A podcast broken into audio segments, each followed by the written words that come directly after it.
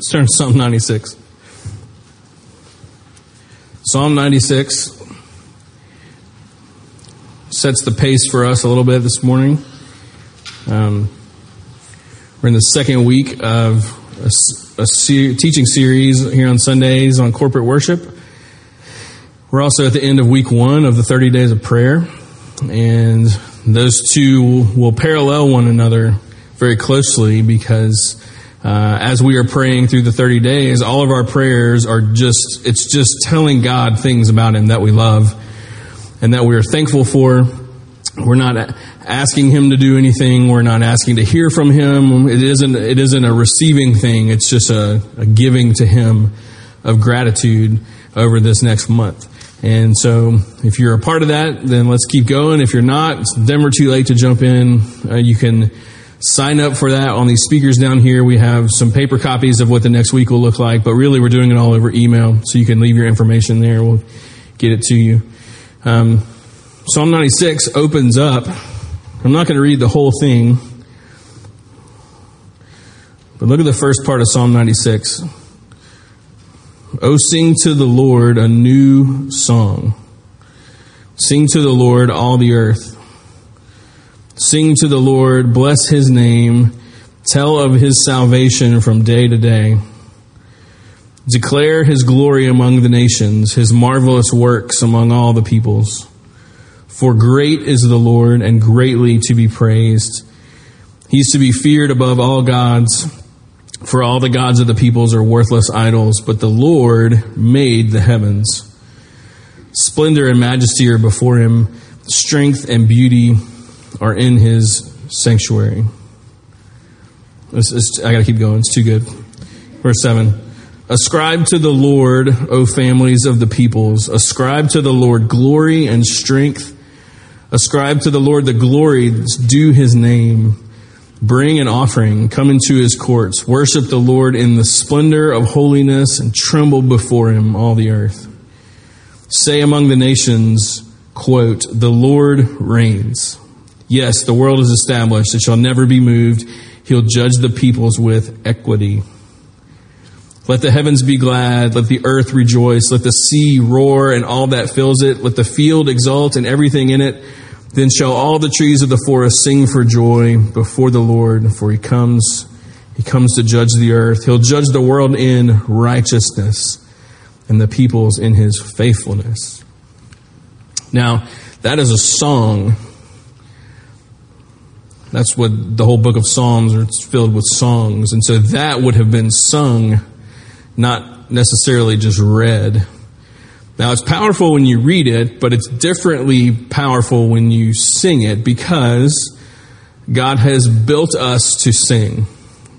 And that's what I want to focus on this morning in the series on corporate worship. Uh, even that word worship, it, deriving from the idea of worth-ship. Uh, it is it is the worth of God. It is us like realizing exactly who He is, and from who He is, He has done certain things that we've sung about this morning and celebrated uh, in uh, what He's done in Ella's life and Betsy's life. And then He's not only done things; He's doing things. Like in this moment, He's doing things all around the world. He's doing all kinds of stuff, and there's a future ahead of us where He's going to do things. And so it's it's our response to all of that to say, this is what you are worth to us. And worship takes so many different forms. Prayer is worship. Obedience is worship. Um, sharing sharing that story of hope with people that is worship. It's all these different ways where you're like, God, you are worth you are worth this much. Um, but singing is a really specific one, and that's what I want to focus in on this morning. Um, and so I know we're just in Psalm 96, but let's jump over to the book of Colossians, if you would. Colossians chapter 3. Let me talk about singing uh, a little bit. Uh, if you travel around the world, and I know a lot of you have been able to do that, you will find music and singing in uh, in every culture that you come to, and uh, that tells us something about how we're built. You know, that's not just like a trend or anything. It's not something that just kind of like spread around the world. That that is that shows you that we were we were made in the image of God with in really specific ways. And there's something about song that's really really special. And if you've been here uh, in the last couple of months, you know that I've kind of been uh, on a journey with another with uh, several other folks, just exploring a little bit of how like brain science and neuro, uh, neurology and all that kind of stuff. Um, is helpful in understanding how we grow and transform and kind of how God built us. And uh, so I pursued that this last couple weeks, specifically in regard to like worship services, and then more specifically in regard to the music part of what we do and found some very interesting things. Now, I'm, I'm not a neurologist. I can barely say the word correctly. Uh, and so I'm not an authority on this, but let me just pass on what some other authorities talked about. Came across a lot of information about how our brains uh, engage with music so uniquely compared to other things. All these, the, all these scans and different things that they'll do, and how your brain is like it just kind of lights up whenever music is happening which is not a coincidence. You know, God made us that way on purpose. Um, one quote says that music has been shown to activate some of the bro- broadest and most diverse networks of the brain. Um, so, like the parts of the brain that involve our emotions, uh, you know, your brain is a, is a big network, and those things are always coordinating and they move at lightning speed, that kind of stuff. Um, but they aren't always like synced up with each other.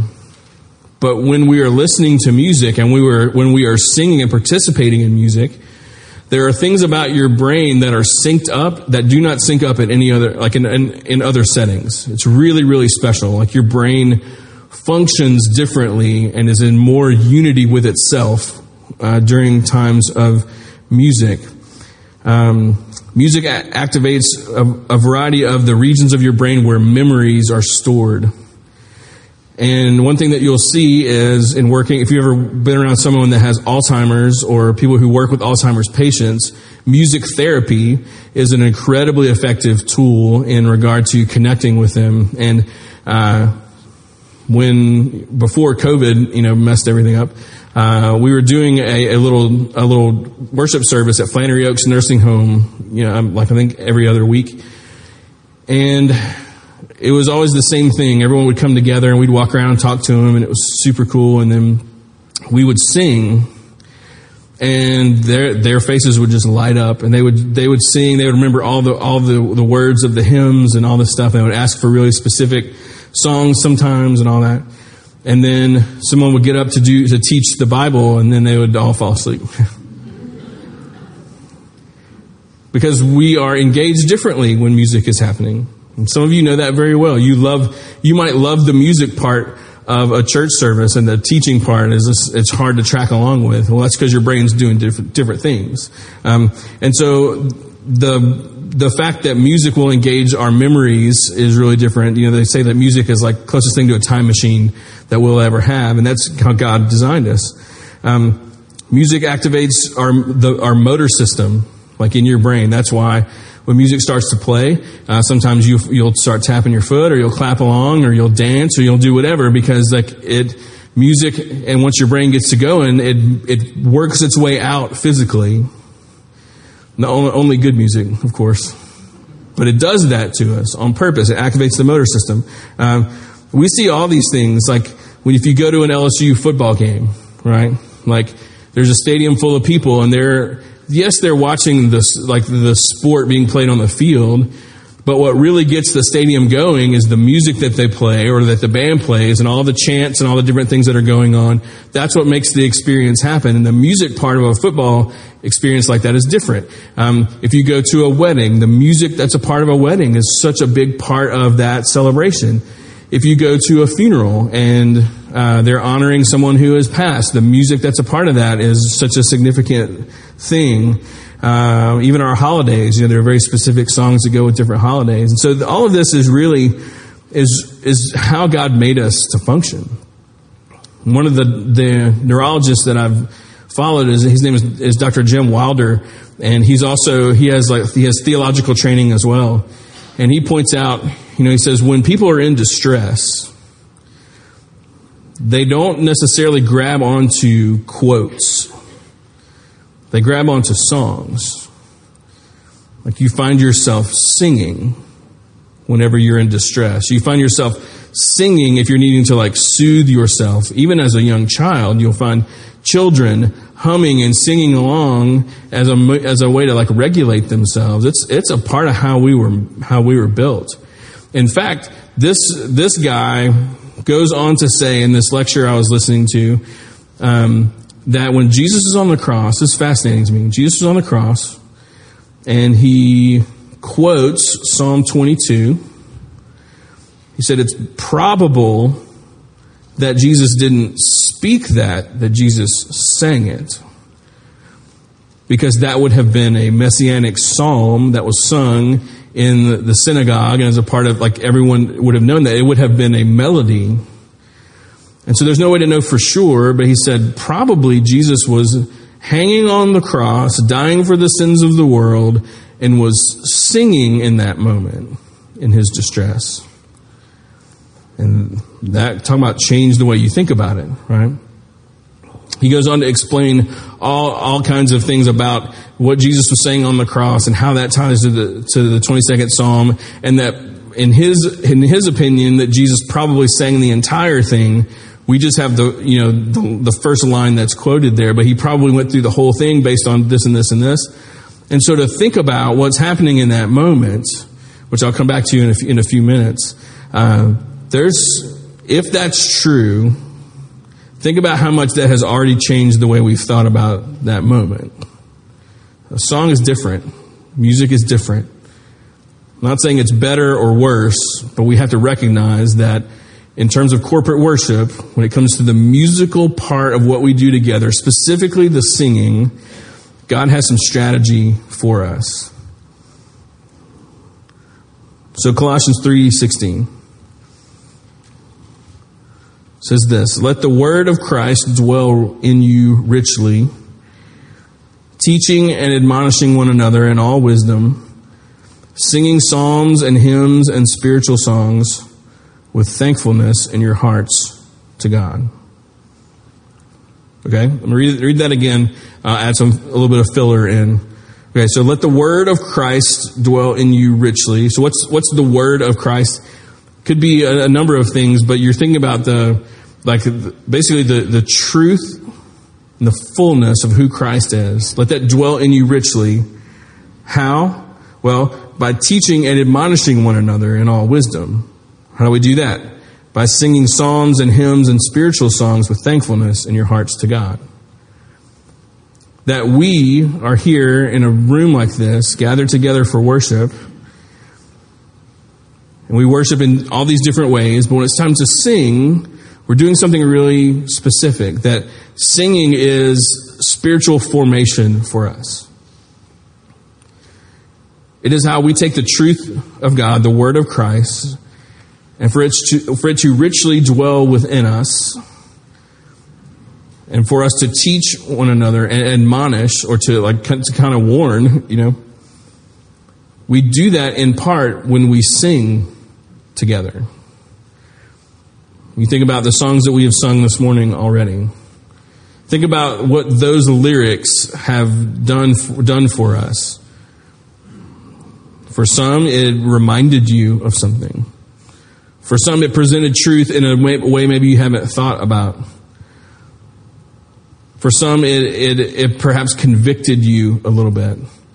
For some, you needed to be reminded that God is a lion fighting our battles. For some, you need to be reminded that He is a lamb.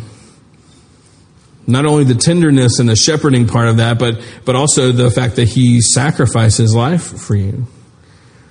The fact that God is a bunch of things at one time and He's what you need Him to be in this moment. Maybe, maybe that it was forgotten about because of the week you've had or the month you've had or the years that you've had. Maybe you were doing good just to get into the room, and then when you got here, they had to bring out more chairs, and you almost left, and then, and then they start singing, "Our God is a lion." The way that that teaches and shapes us and forms us and molds us, not just the kids among us, but the adults as well. Uh, God wired us up. He literally like formed our brains to connect with music in such a way. And so when, when the Bible tells us to sing, like it does in Psalm 96, sing to the Lord, sing to the Lord a new song. Saying, hey, don't, don't get stuck in the, in the patterns of the world and all the just all the garbage that exists out there like don't don't forget who god is let the word of christ dwell in you richly teach one another admonish one another sing to one another sing those hymns sing those songs sing sing the the truth of god with thankfulness in your hearts see it's it's not just what you do to get warmed up for the sermon. It's not just what you do to process the sermon. It's not just what you do because we've always done it. You know, it's strategic on the part of God. If you would go go over to Ephesians five, two two books over.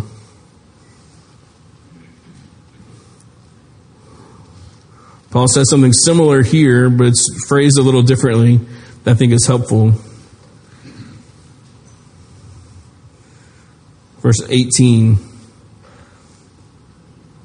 Do not get drunk with wine, for that is debauchery, but be filled with the Spirit, addressing one another in psalms and hymns and spiritual songs, singing and making melody to the Lord with your heart, giving thanks always and for everything to God the Father in the name of our Lord Jesus Christ, submitting to one another out of reverence for Christ. Okay? Lots in there, right? But look at verse 19. Addressing one another in psalms and hymns and spiritual songs, singing, make a melody to the Lord with your heart. That when we are singing together, we are addressing one another. It might seem a little strange, like if we walked around and sang right in each other's faces, like that would be a little bit strange, but but that God is using our corporate times of singing and musical worship to speak something to one another. Just like I was saying a minute ago, in terms of, of uh, teaching one another and admonishing one another, we're, we're communicating with each other. We're saying, hey, don't forget what's true. Hey, don't forget where our hope is found. Don't forget what Christ has done. You can keep going. You're not alone. When you stand up and you felt isolated all week or whatever it may be, you stand up and a bunch of voices around you start to sing. You know what happens? You're like, you're reminded like, oh yeah, you're part of a, you're part of a family. This doesn't happen a lot of other places. As we begin to sing and address one another, we're saying, hey brother, hey sister, you're not by yourself. We're, we're with you. And we bring ourselves under this banner of who God is and what He has done. And so we never walk alone. That we're addressing not only one another, but more importantly, we're addressing the Lord. We're saying, God, we, we recognize who you are. This is who we have experienced you to be. Yes, the Bible says you are a lion and you are a lamb, but we have experienced it to be true for ourselves, and we want you to know that. There's this, this vertical sense where we're telling God to his face, we love you. We know who you are. It is not lost on us that you are holy, that you are love. We will ascribe to you the greatness and the glory that your name deserves. Like it, we are your people is a direct address to the Lord and a direct address to one another. All that happening when the drummer hits the sticks together four times and the song starts. And we stand up and we begin to sing. That God is doing so much more in those moments, that that is His intent and His heart and why He has given us this instruction. It is very possible to just to, to cruise through corporate worship, worship experiences and not tap into any of that goodness. It really it is. We've and we've all done it, right? We've all stood because we were supposed to stand. We've sung along because we're supposed to sing along.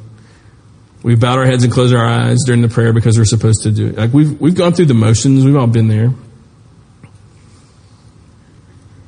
But what God is calling us to, though,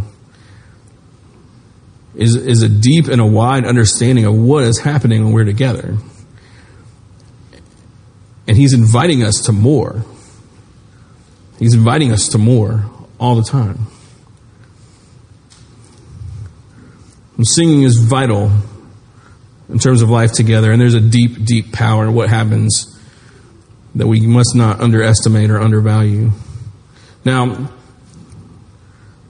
sometimes there's there's resistance to the musical part of worship and singing, and there's certainly is like a like I personally like I get I get a lot of it, you know, like I understand it. As a as a human being, I feel like we there are times when we're all in for this as believers. We're like, yes, I cannot wait to gather and to sing and to just do the whole thing. And other times you're like, I'm just not I'm not there. And there's a bunch of reasons for that. I just made a little list because I like lists. But sometimes the musical part of worship can be hard, you know. Part of it is because there's so much variance from church to church and from uh, like upbringing to upbringing. And then it morphs over the years and keeps changing, you know and and that can be that can be difficult. If if if what has happened here musically so far today and continues to happen might be really different than what you come from either as a child or as a young adult or maybe even just over the last few weeks. You might be visiting with us today because of the baptisms. Uh, you might be like this is different. Like, yeah okay. It, it, yes. And that can be a, a you can we can be resistant to things that feel different in those ways it also varies person to person, you know. Some people are really vocal, like singing loud, loud, loud. Uh, I remember the first time I went on a Mexico mission trip with the BCM, and we had a Sunday worship service, and I was like, every person in this in this church in Mexico, every person here is convinced that they are awesome singers. loud, top of their lungs. And then some people don't sing at all. Some sing just kind of softly, you know. Some are very like physical, like like the like the rhythm got them, like Gloria said. You know, like it's like there's like it's working its way through.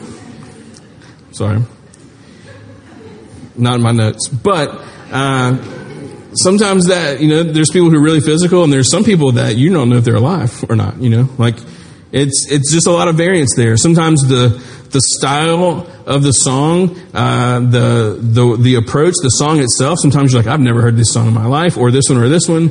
Um, sometimes we we wish we had never moved away from what we grew up with, or never never you know engaged in this thing or this thing or this thing. Some of it is we resist it because getting in a room full of people and singing is not normal behavior. You know, like you don't do that very often. If you're in a choir, you do that. If you're in an, if you're in an opera or a musical, you do that. Other than that, we don't get in groups of people and just start singing. So it's not necessarily a normative kind of thing for us. Uh, some of you resist are resistant to the music in in the worship service because in your church experience, music has been divisive. Because you've seen the battles between one generation and another generation because you've watched uh, youth groups get stifled after they come back from camp. You know, like you've you've watched music be used by the enemy to split us and divide us. Some of you are resistant because you've seen it. You've seen music be an emotionally manipulative experience, and so you don't necessarily trust something that is so uh, that is as emotionally engaged as music can be because you've seen it abused. Um, some of you are self conscious about your voice. Some of you are self conscious about your sense of rhythm, and that has you has you stifled a little bit. Some of you struggle because the music is too loud. Some of you struggle because the music is too soft. And we are always trying to find that sweet spot in there because you want to be loud enough to where like you feel like you're not singing a solo on stage but uh, if it's too soft, you feel like you're singing a solo on stage, and so that kind of like messes with us a little bit. Um, some of you are just not that into music. You're just like, I'd just rather somebody preach the. I'm not just not into that part of it. And some of you are so into the music that you're distracted because you're trying to figure out what the guitar players are doing, or you know, how did Cody just play that amazing fill? You know, whatever it may be. Um, you're so focused on that, and some of it is like we we as a culture struggle with focus because we are so overstimulated in our lives because of screens uh, and screens and screens. It's constant. Some of you can't pay attention in church because you have a watch attached to your wrist that goes off every so once in a while, and you have to look at it. We're so overstimulated that we don't know how to focus. There once was a time when you could be in a room and people could, someone could drop something, someone could get up and go to the bathroom, whatever it may be, and it just didn't like take you out of a moment. But every little thing that piles up takes us out of moments. I watch it every week. And that's not an indictment or an accusation. I'm just saying I, I understand that this can be hard sometimes. The musical part of worship can be difficult sometimes to fully give yourself to. Our, our church here is a, is a merger of different groups that started in 2018. But if you trace our history back on the Living Hope side, before we were Living Hope, we were, we were a college ministry called The Ring. And we met on Sunday nights at 7.30. We started at 7.30, uh, or 8, you know, whatever. Um, and we did like eight songs, nine songs, and there was teaching, and there was prayer, and we met in a gym. There's lots of room, and there was all this kind of stuff. We were all like in our like college and young adult, you know, part of life and everything, and we just had a lot of time. And now we just don't have as much time, do we? We're trying to honor your time in putting the worship service together. We're trying to make it as meaningful as we can. We have really hardworking musicians and volunteers taking care of all the, the, the tech side of things. We have childcare. We have all our teams. We're trying to do all this stuff. We're trying to honor everyone's time in the morning. And sometimes, don't you just wish we weren't in such a rush that we could just let the moments just go, you know? So I'm not, again, it's not an indictment against anything. I'm just saying, I, I think we all understand that there are some obstacles in our way.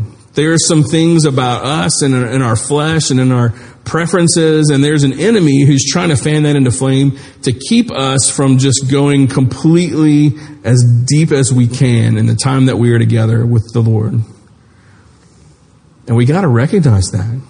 God's created this really powerful, beautiful thing, and we have an enemy who hates it. And we have a flesh that resists it because it's purifying, it's refining. It's no coincidence that, that Paul said, uh, you teach one another and you admonish one another. That's a positive word. Teaching, yeah, that's really, really good. Admonish means warn. Who wants to be warned? Only the humble, you know. And so when we are together, God has given us this incredible opportunity to say yes to. We have to recognize the fact that there are some things stacked up against us. And I want to very quickly speak to a, a few of those things if I, if I can. One, as far as all the churches being different and all the morphing that happens and all that, you know, I had a professor in seminary that, you know, he said, hey, never, never forget that the church is a, she's alive. Like she's a living organism. She's not an organization. She lives, she breathes, she hurts, she grows, she has times of triumph and times of struggle. And as the church grows and morphs and changes, that means that we are growing and morphing and changing. And so, yes, there are going to be differences among all the different local churches, and some are going to take this approach to musical worship, and some are going to take this approach and this approach, and maybe that's great. Maybe that's exactly what God had in mind. And maybe we need to recognize that as we as individuals grow deeper, our worship should also morph and change. That we should be open to the, the fact that as our relationship matures with Him, just like all our earthly relationships, that those expressions of worship should also mature and grow and change. That we're always like recognizing the the progressive, like forward moving nature of what it means to be a part of something that's alive. And maybe what that will do is that'll make us a little slower to try to, uh, like immediate, immediately snuff out change or things that are different. One of the things we ha- one of the things we have to do as a congregation is be looking forward. The fact that the next pastor of this church is probably uh, walking around among us already, you know, that we're looking forward and that if, if music begins to change in such a way that this younger generation connects to, we who are, we who are older than them have to say, that's fantastic. Let's make the changes. Because we're going to hand this to them, right? Like it's theirs. That we, we have to see it that way because the church is alive. And for us, as we are growing and changing, our worship should also be morphing and changing and growing. As far as variance among us, some people, you know, some people sing really loud, some people don't. Some people are really physical uh, in in their worship, and some people are not. You know, comparison will always, always hinder us. I think God just wants you to be yourself. I don't think you need to look around and say, like, man, everybody in this room has their hands up, so I better put my hands up. Everybody in this room is clapping on the correct beat. And so I better also clap on the correct beat. Half the room has their eyes closed and half of them done. I'm lost. I'm not sure which side to choose. I think God just wants you to be yourself. For your response to His worth to just be sincere and open and good.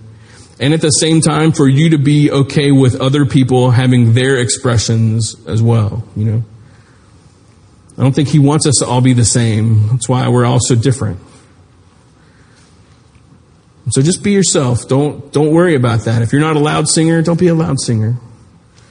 If you're not a put a, your hands in the air person, don't put your hands in the air. Just be you. With that being said, it does seem that God is always like pushing us, doesn't it?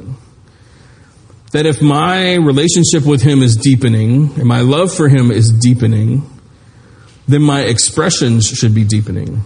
In other words, I shouldn't worship the same way that I, that I did 10 years ago. My personal worship should have evolved and deepened if my love for Him is deepening and evolving, right? That's how it should be working. And so perhaps God wants us to like to push ourselves a little bit, you know, because in in every area of life, well, not every area of life, in many areas of life, what is happening on the inside of you will work its way out physically. You meet someone for the first time, you reach out, you shake their hand. You see someone you're happy to see, you smile. Maybe you hug them. You see someone who is sad, you you are also sad. You sit with them, maybe you hug them as well. If you're at a baseball game, your kid gets a base hit, you scream and yell and make a big old scene. If you're at the LSU game and they score a touchdown, you start hugging strangers around you. It's the only other place where that's allowed. You go to Mardi Gras and they're trying to throw you like strings of plastic and your hands are in the air for them. Like, it's normal for us to feel something and for that to become physical. Why should church musical worship be different than that? Maybe the Lord wants to, us to challenge ourselves to say, if I am feeling something deeply, Am I giving, do I feel permission to let, to let that be expressed physically? And do I see that as a good thing? Not as a have to, but that as a, it's okay to. That, that's my hope as a pastor is that it's not that we would have a congregation where everybody's doing the same exact thing. I just want it to be a place where you feel like it's okay. It's okay if you want to raise your hands. It's okay if you want to close your eyes. It's okay if you want to stand there completely still and just absorb the moment. It's okay if you want to come down here and kneel and pray. It's okay if you want to go off in the corner back by yourself because your friends are sitting too close to you, you know, like whatever it might be, that it's okay for that, but that you don't feel like you have to do it because God's not looking at you saying, you got to do this, otherwise I'm not worth anything to you. But that we just feel the freedom to express those things because music is emotion, it's emotional. Emotion isn't bad. For some reason, that has crept its way in there. It's like, oh, if it's emotional, it must be must be bad. No. God made us in His image. God emotes. He has emotion, and that was broken by the fall, but healed by the cross. And so He's teaching us to how let our emotions play the role they're supposed to play. And so, if something is moving you and you want to cry, then you just need to cry. There's nothing weak about that. There's, there's nothing to be mocked about that. If you are overjoyed with your understanding of the gospel and you're singing about that and you want to sing loud, sing loud. There are times when I love, I love to sing loud and put my hands in there, and there other times when I just like to stand there and just listen to what's happening. I understand what it's like to be in your head and to overthink what's happening. And I also know what it's like to just be free in that moment where it's almost like just you and the Lord. Oh, yeah, and your community too. It's this incredibly beautiful thing. And so God's vision for music seems to be really, really purposed. And while this series is not just about music, today is. And I hope that this has been helpful. And so what we're going to do is we're going to sing because if you've never been here before, it's kind of what we do on on the back end as well as we respond. But first, we're going to we're going to pray. Um, I'm going to guide us through a time, and so uh, we're in the 30 days of prayer, and uh, let's stand let's stand together. We're in the 30 days of prayer. We are praying just prayers of thanksgiving and gratitude, and so I'm going to lead us through that if you want to stay where you are, you can stay where you are. If you want to kneel where you are, you can do that. But also, I'd like to just invite you to come and kneel down here at the steps. Uh, not that there's anything magical about that, but there are times when, like, physically getting out of your chair and coming down here is a good thing. And so, once you go ahead and move, move down, come on down this way if that's you. But I'm just going to guide us in a time of prayer, and then we're going to sing together. Nobody's coming down. That kind of kind of concerns me. Anybody want to come down here and kneel? No? All right. If you want to, as we pray, uh, we promise not to look. All right. Let's uh, let's bow our heads. Let's close our eyes.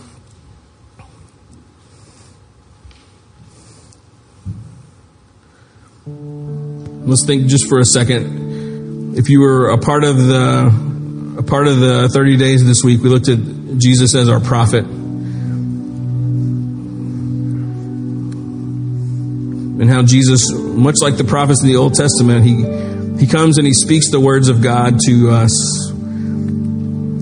But he's not just a, he's not a middleman. He's the source of the words because he's God himself.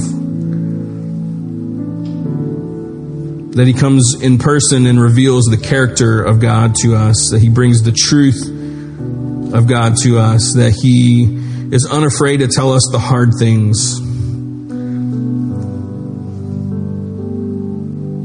And even though a lot of people didn't realize he was the prophet that had been promised, you know, the one they were waiting on,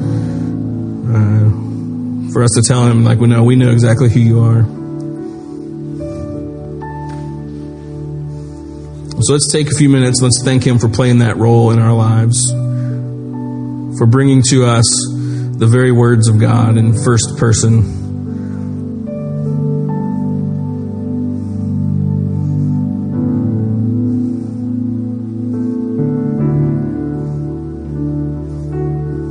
Thank Him for revealing the character of God to us. That now we can know what God is like. We don't have to wonder because we can just look at Him and we see it.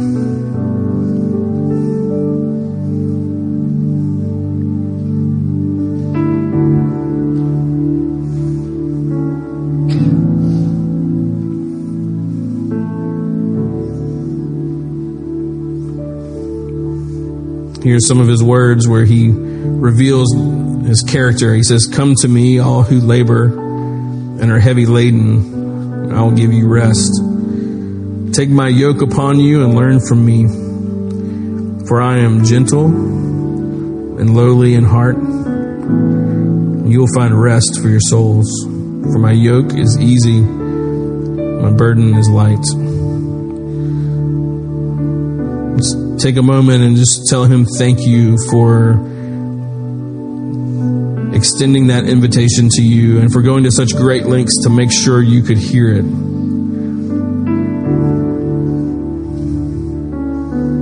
Just tell him thank you.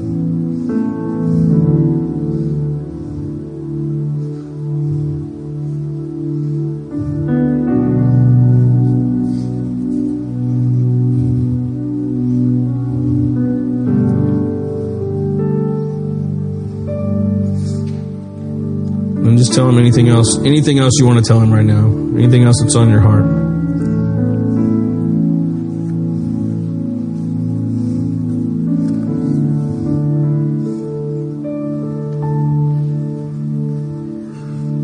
God, we thank you for the way that you have created us. We thank you for the role that you play. I mean, there's many roles. We thank you for specifically this week the role of prophet. Thank you for speaking your words to us. Thank you for bringing truth to us. Thank you for making sure that all these years later we knew that the invitation is still open for us to come to you. We who are weary, we are who are burdened. Thank you for continuing to offer us rest for our souls. In these next few moments, as we worship through song, or you can continue to pray, whatever responses. I pray that you help us to express our gratitude to you through song. That we would do so in spirit and in truth.